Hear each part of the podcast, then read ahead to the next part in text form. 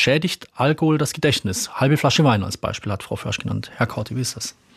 Es ist wie immer, die Menge macht das Gift. Ja. Ähm, früher hat man mal gelesen in Veröffentlichungen, dass ein Glas Bier vierhundert Nervenzellen kostet. Das ist äh, völlig, völliger Quatsch.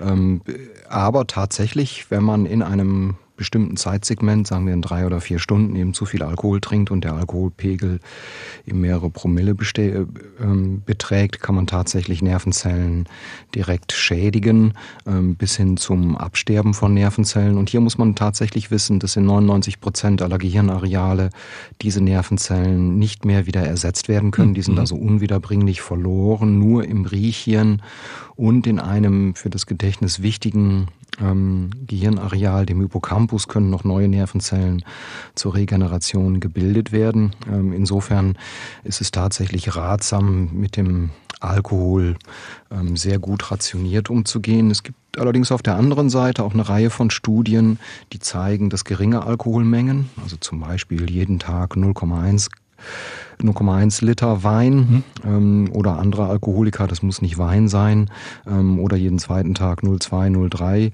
ähm, Liter ähm, von Alkohol, der, also von einem alkoholischen Getränk, was nicht zu viel Prozent Alkohol hat, können sogar förderlich für das Gehirn sein, weil die, durch die bessere Durchblutung des Gehirns man dann eben ähm, sogar einen, einen Vorteil sehen kann.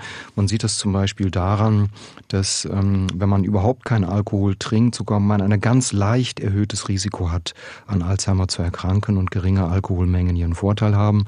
Wer das jetzt so interpretiert, der könnte jeden Tag ähm, zwei Flaschen Wein trinken, mhm. der täuscht sich, dann geht das Risiko okay. wieder in die andere Richtung. Aber tatsächlich das Beruhigende ist, glaube ich, dass geringe Alkoholmengen gut verteilt über die Woche oder über den Monat in der Tat keine nachweislich negative Wirkung auf das Gehirn haben. Okay,